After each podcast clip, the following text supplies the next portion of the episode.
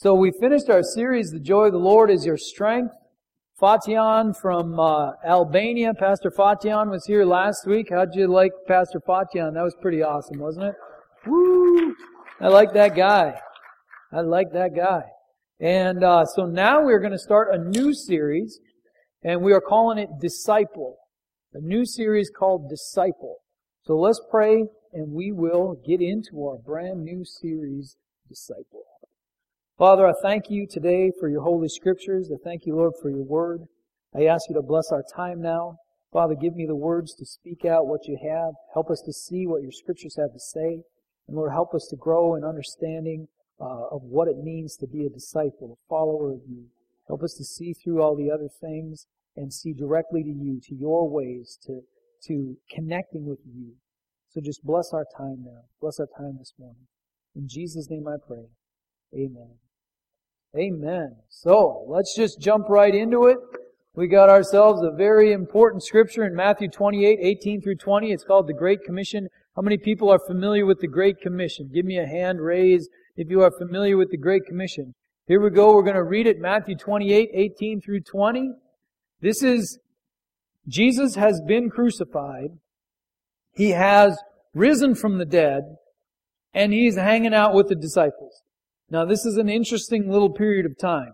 So, imagine they were, of course, dramatically distraught when Jesus was crucified. Then he rose from the dead, and they're like, whoa, this is amazing. Imagine the weight of the words he would have spoken after the resurrection. I mean, when somebody is an interesting teacher and does miracles, and you, you listen to them when they're alive, that you think, yeah, better pay attention. But when they're crucified and then they rise back to life again and then tell you things, now you're really listening, right? Now you're like, oh my goodness. This gave the disciples tremendous courage. If you remember Peter, on the day of the crucifixion, Peter denied Christ three times. He was scared because he thought, these people are going to get me too. And I don't know what's going on. Then he saw the risen Christ. He was like, oh, you've conquered death. I don't need to be so concerned. So then on the day of Pentecost, he stands up in front of the whole group, thousands of people, and he says, this is, this is the power of God defending Jesus who you crucified. He just lays it out there. 3,000 people get saved on that one day. He had the courage to face all those people who were opposing him because he had seen the resurrected Christ. And this is what the resurrected Christ said to the disciples. Then Jesus came to them and said, All authority in heaven and on earth has been given to me. Therefore go and make disciples of all nations, baptizing them in the name of the Father and of the Son and of the Holy Spirit, and teaching them to obey everything I have commanded you. And surely I am with you always to the very end of the age. He says to do three things. Go and make disciples. Go make disciples. Not go and make fans of your church. Not go and make people who agree with various statements, but you never could tell by their life. Go and make disciples. Then baptize them. And then teach them to do the things of God. Teach them to obey everything I, that's Jesus speaking, teach them to obey everything that I, Jesus, have commanded you. And then there's the promise that He will be with us. Isn't it great to not be alone? I am so thankful that I can walk through this life and not be alone. That I always have the Lord with me. I love that footprints poem. Every, most people are familiar with the footprints poem. You know, it's like this guy was going through this horrible time and it used to be he saw his footprints and Jesus' footprints in the sand and then there was this terrible time in his life and he saw only one set of footprints and he says, Hey, how come you abandoned me and made me walk alone through that hard time? He said, You weren't walking alone through that hard time. I was carrying you. That's why there's one set of footprints. We never have to walk alone. One of the things that that I know is, yeah, okay, we'll have troubles in this life. We'll weep in this life. But we'll never weep alone. Because the living God will be with us. caring for us and hurting with us. So He will be with us, but He's given us a job. He's given us a commission. He's told us to do something.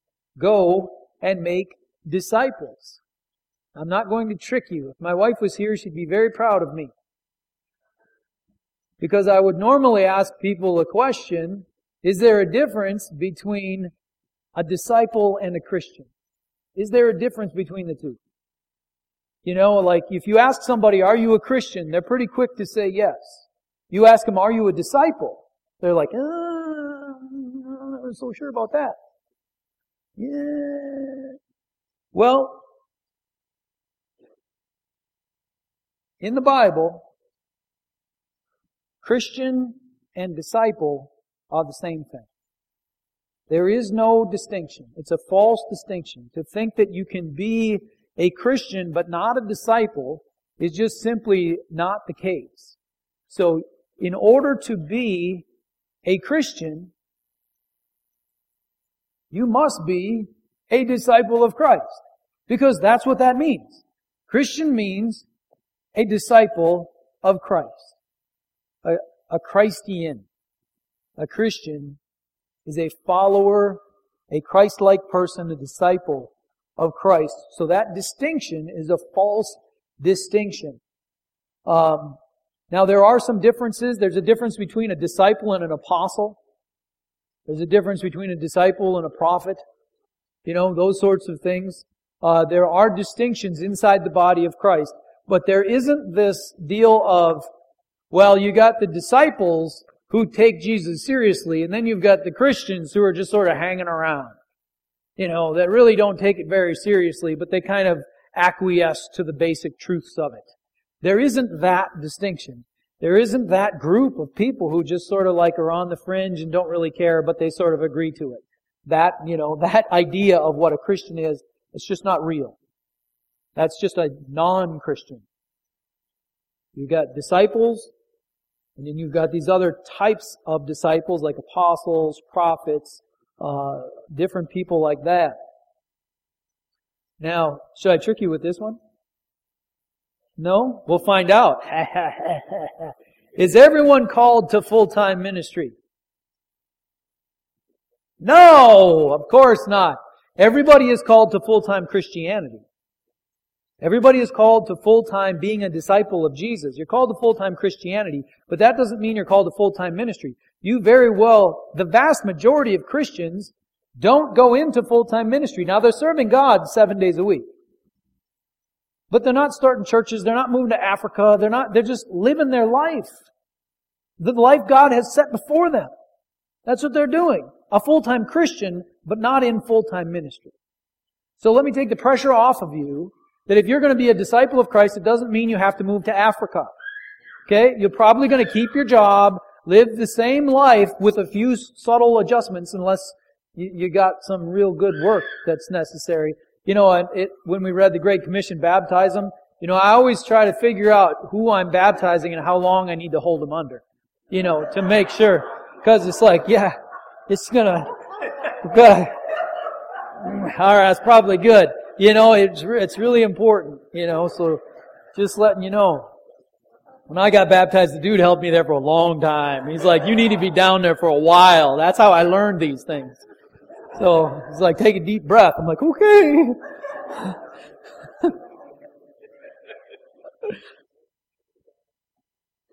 Amen. so, there's all these differences. Now, you're either a disciple follower of Christ or you're just not. Let's look at Titus 1.16. I'll let Titus say the mean things for me this morning. Titus 1.16. They claim to know God, but by their actions they deny Him. Is it possible to claim God, but to deny Him by what you do? It is. If you say all the right things, but you're not living the life for Christ, you're not following Christ. You're just saying you are.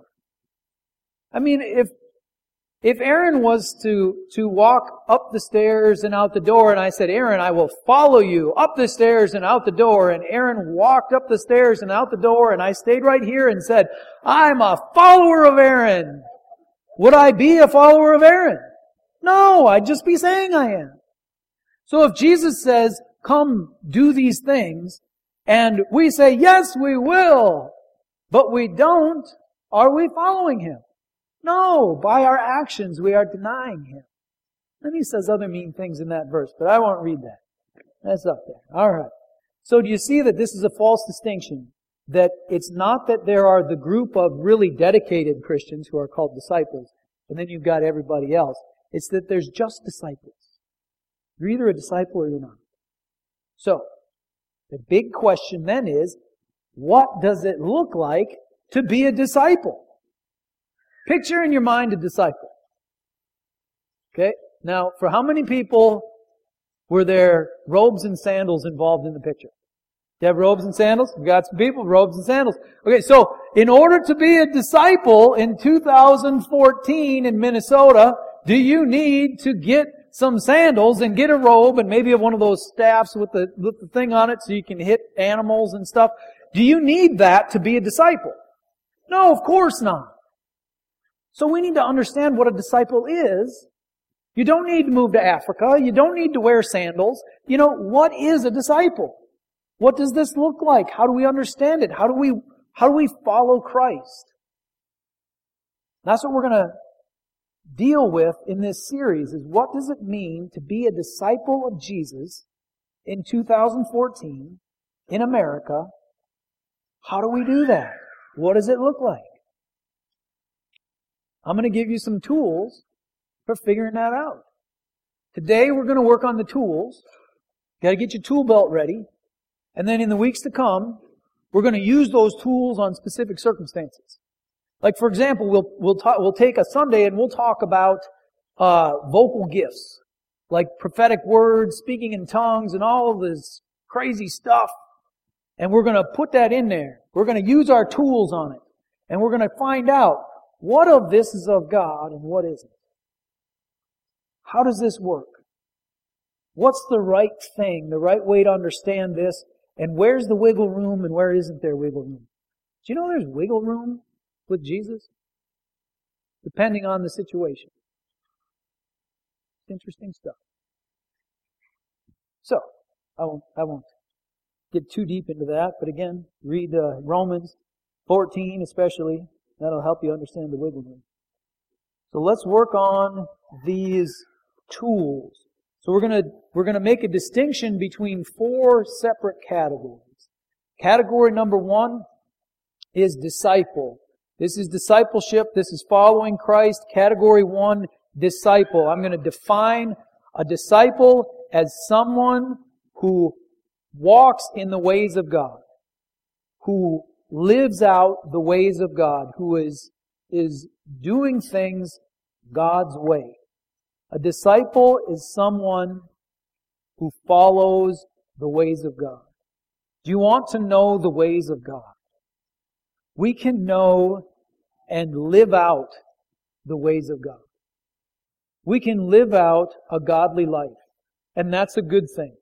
As makes, well, We'll talk about prosperity as one of our weeks as well. How do we apply these tools to prosperity and personal self-image, to joy and those sorts of things? How do we understand that? Some people think if I'm going to follow God completely, live a godly life, it's going to be a miserable, horrible, rotten existence where I'm just going to suffer all the time. Well, no, especially in America. I mean, you go to Iraq and uh, you might have some more difficulty. We live in the United States. I can preach here with impunity. You know, it's perfectly fine. Nobody's going to steal all my property. I'm not going to go to jail. This is really a pretty nice place to be a Christian. It's great. So, uh, we're going to talk about all these different things as time goes on, and we're going to put them in these categories, the different facets of these different things, so we can understand things.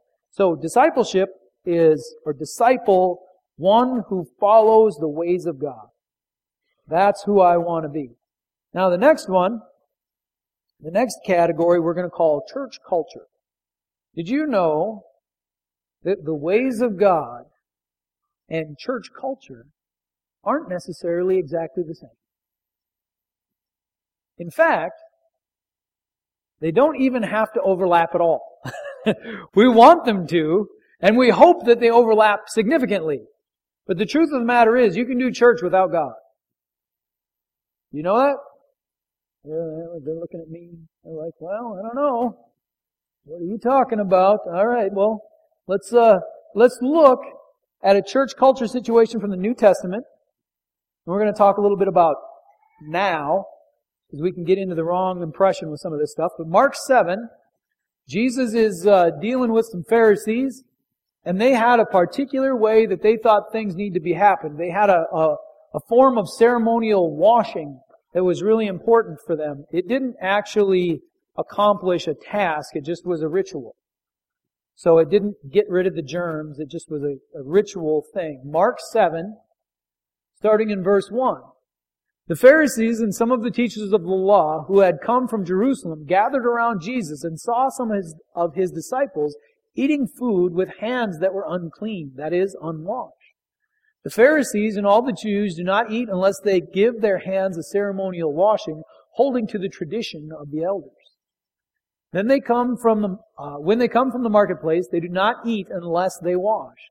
And they observe many other traditions, such as the washing of cups, pitchers, and kettles.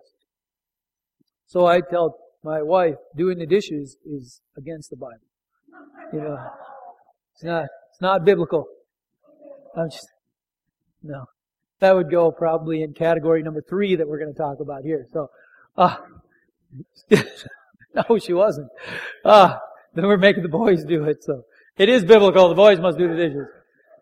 The men do the coffee. The, you know, men make the coffee in heaven. It's in the book of Hebrews where it describes it.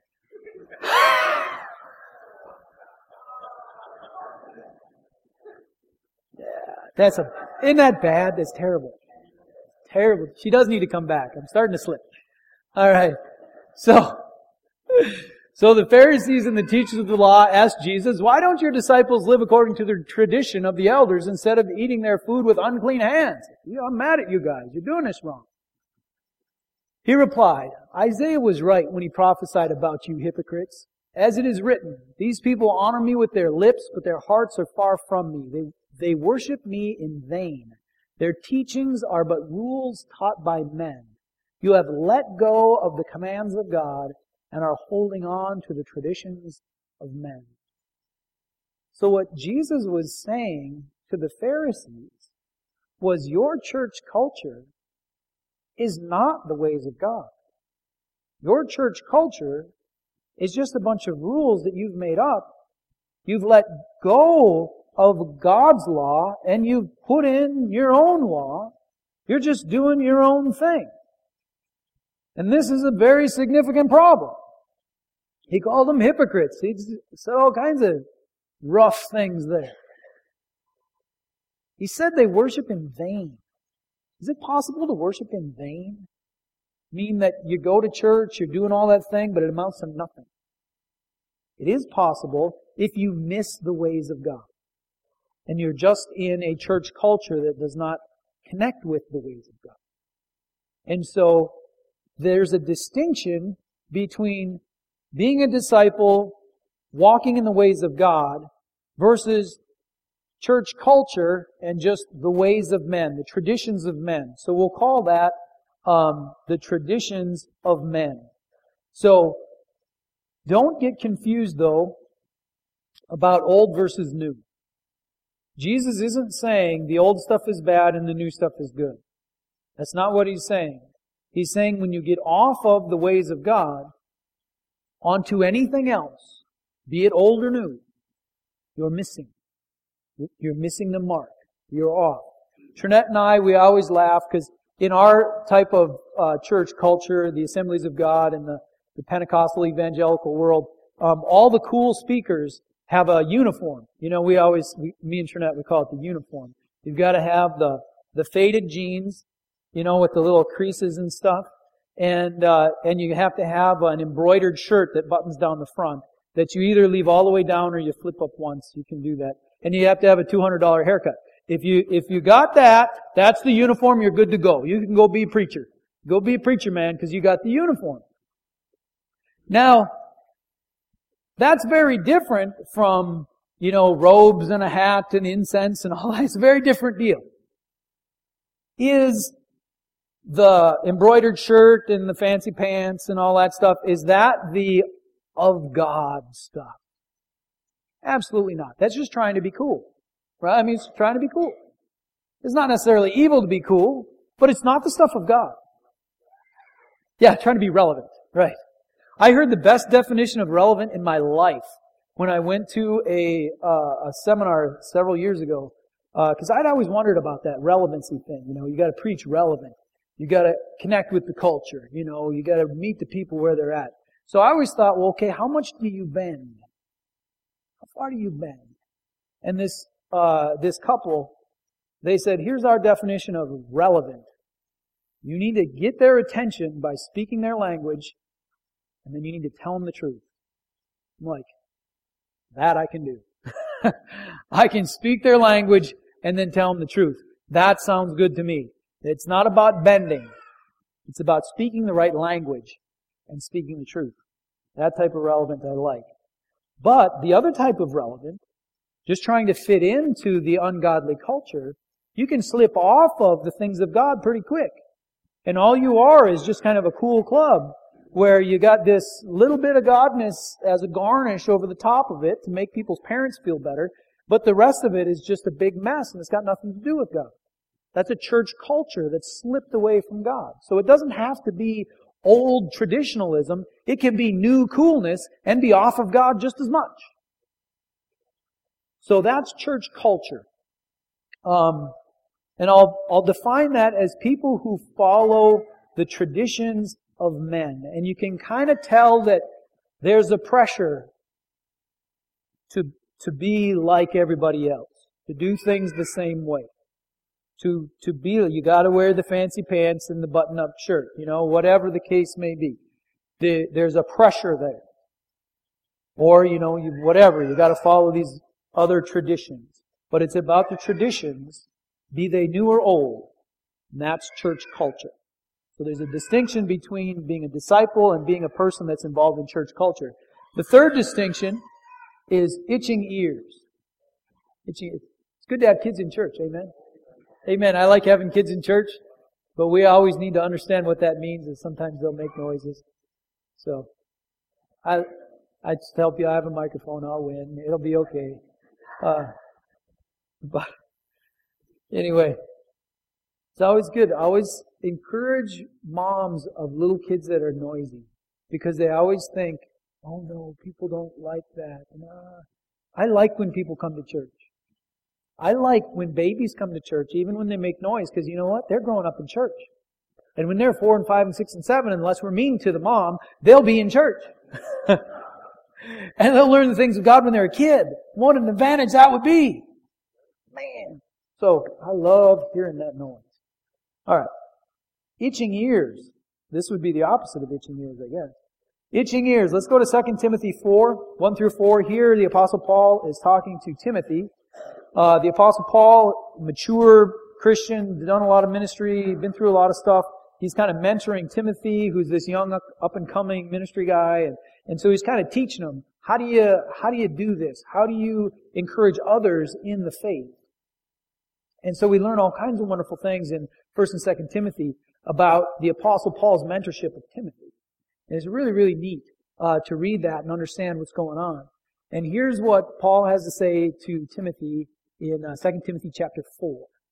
In the presence of God and of Jesus, uh, I would say that backwards in the presence of God and of Christ Jesus, who will judge the living and the dead, and in view of his appearing and his kingdom, I give you this charge. Preach the word. Be prepared in season and out of season. Correct, rebuke, and encourage with great patience and careful instruction. For the time will come when men will not put up with sound doctrine. Instead, to suit their own desires, they will gather around them a great number of teachers to say what their itching ears want to hear. They will turn their ears away from the truth and turn aside to myths. So category number three. itching ears. We've got disciple, church culture, itching ears. Have you ever needed to hear something that you didn't want to hear? What if you could just find somebody else who would tell you the thing you did want to hear? Would you talk to them instead of talking to the person who was going to tell you the thing you didn't want to hear but that you needed to hear? In America today, we have what I would consider to be a free enterprise Christianity. You want to start a church, start it. You want to make up a list of doctrines, make them up. You want to do whatever you want to do, you can do whatever you want to do. You can start a church in your house tonight. And you can have your own brand new whole thing all by yourself. You're the only one. It's a free market system. Just have at her. But that creates this just splash of options. All kinds of different stuff. It's just all over the place. And, uh, it's like going to the grocery store. Have you ever gone to buy cereal? If you're not a cereal person, and your wife says, go get some cereal, and then you go to the aisle that has, it's the whole aisle. And you're like, I thought cereal was one thing. Cereal is 500 things. What am I supposed to do? Well, people think that about Christianity. Like, oh, I think I'm going to go to church. I should go to church. Well, there's 500 options. What am I supposed to do? There's all this stuff. It's just free market Christianity. Anybody can do whatever they want. Boom! Freedom of religion. That's good. Hallelujah. But it creates this just splash of everything. All these different teachers with all these different ideas, and you get to shop for the one you like. Right? I mean, you really don't have any other option. Do you? I mean, there's, there's always that whole pray and let God lead you. But realistically, you go to a few churches and you try to feel which one is right. That's how it goes. This can lead to following, instead of following the ways of God, and you're not really following a particular church culture because you're not letting it pressure you, you're just following your preferences. I prefer this, so I'm going to go here. I prefer this type of teaching. I prefer this type of music. Do you know what the top three reasons for somebody picking a new church are? Top three. Number three, availability of good parking. It's number three. It is number three. Number two, the comfort of the seats. And number one is the quality and style of the music. Is that category number one? I would put that in category number three. I would put that in personal preference category. Now, here at Good Hope Church, we want to have great parking. And it's, it's on the plan for the addition. We want to have nice close parking. I told that to the architect. I'm like, dude, that's number three. you, you gotta get us good parking. Cause it's not set up well. It's the big lump, you know, and, and, and there's certain slope rules and all this stuff. Like, you gotta get parking. We're gonna have nice chairs. I'm glad these chairs are here. Aren't these comfortable and wonderful? Yeah, hallelujah. There's nothing wrong with comfortable chairs. The music should be of a certain reasonable quality. It's difficult to worship God when there's terrible music going on. Isn't it? Isn't it? They're looking at me like, well, I can worship through anything. Well, hallelujah. Go ahead. That's great. You do it. You do it. That's awesome. But I tell you what, if that's all we're about, we're shallow, and it's just a church culture based on meeting people's preferences so we can fill the building, but we've missed the things of God. Could that happen in today's free market Christianity? Oh yes, it could.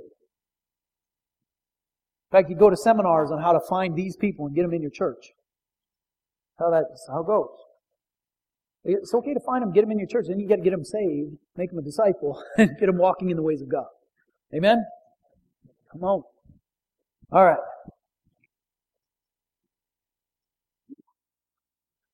All right. Category number four. I was hoping it was just three categories.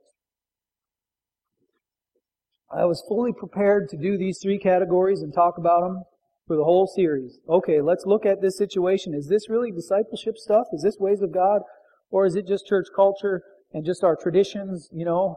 Or, or is it just preference? But there's a, there's a fourth category that's very, very important for us to talk about. Uh, and that is the category of ferocious wolves. Ferocious wolves. It's not just that sometimes people are dealing with their personal preferences or they're caught up in a culture and these things really aren't the ways of God, but they're not like evil. But then there's the ferocious wolves. A wolf dressed as a sheep who's got bad intentions. Have you ever sought the people of God, sought a person of God, and found evil there instead? There sometimes is evil. So we need to know, is there something evil? Let's look at some scriptures dealing with this. James chapter 3 verses 13 through 16. I like the way he sets up this uh, section of scripture. Who is wise and understanding among you? Are you wise and understanding? Yeah, of course I am. Especially if you're wanting to say you're somebody. Let him show it by his good life, by deeds done in the humility that comes from wisdom. But if you harbor bitter envy and selfish ambition in your hearts, do not boast about it or deny the truth. So we're looking at bitter envy and selfish ambition are not things we're going for. Right? Now, I, again, like I told you, I go to church growth conferences and these sorts of things. What do you think the first question is people ask me when we're talking about, oh, you pastor there? Okay. Blah, blah, blah, What's the first question? How big's your church? How many people are coming? How's it going? And that's an okay question to a certain extent, but it can, you know, like, oh, wow, 200, that's great. We're at 1700. Oh, that's great. That's nice. You know, yeah, six months in. What? What? You know, no, I have there is one that's like 1700, but it's like six years in. So, you know, ah, that. But, if you harbor bitter envy and selfish ambition in your hearts, do not boast about it or deny the truth. Such wisdom does not come down from heaven, but is earthly, unspiritual, of the devil. For where you have envy and selfish ambition, there you find disorder and every evil practice. This isn't described as off. This is described as evil. It's of the devil. That's bad news.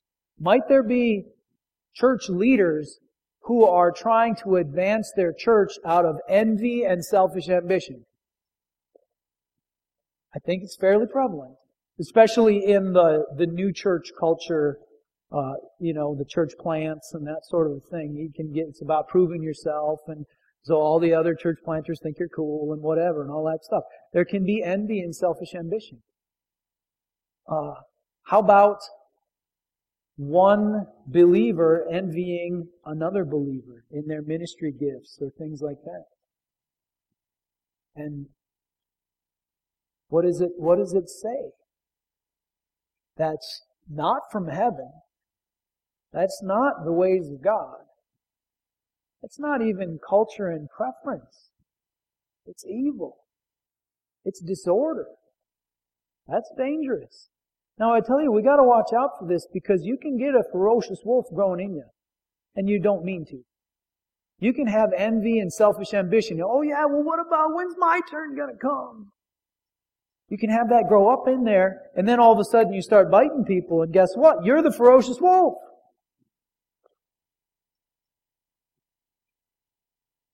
I think that one will sneak up on you. So it's a dangerous one. They'll sneak up on you and then you start biting people. You gotta look inside and see, is there a wolf in there? if so, you gotta get rid of it. Because those wolves aren't the ways of God. They bite people.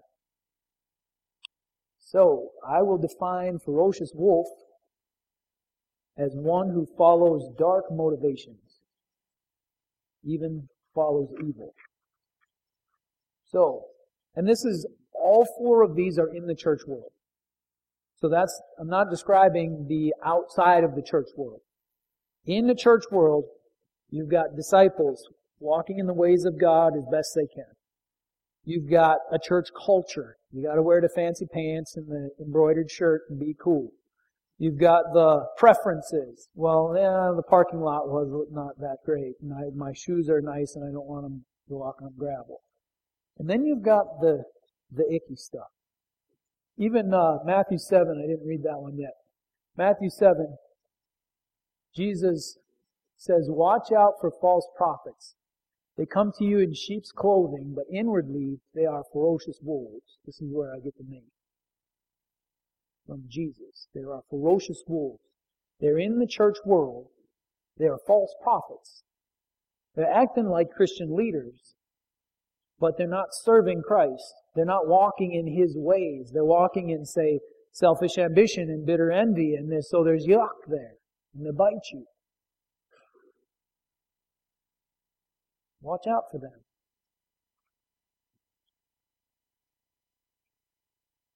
So be careful that this doesn't sneak up on you as far as all of a sudden you get a ferocious wolf inside of you and you start attacking people that you should be defending.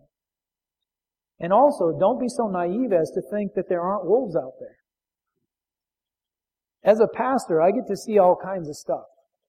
And you want to know a strategy of, of perpetrators, of the bad guys, is to come to church so that they, so that other people know they go to church, so that then people trust them. And then they have access to hurting people. I've had to deal with people here that are not here, and that's what they were trying to do. And so now they're not, because the shepherd guy with the stick has to hit the wolves, right? That's what you gotta do. You gotta hit the, you gotta hit them in the head with the stick. And you find out if they go bah or if they go, you know. so if you hit you, if I hit you in the head with a stick, you'll you'll know. I'm just trying to find out what's going on.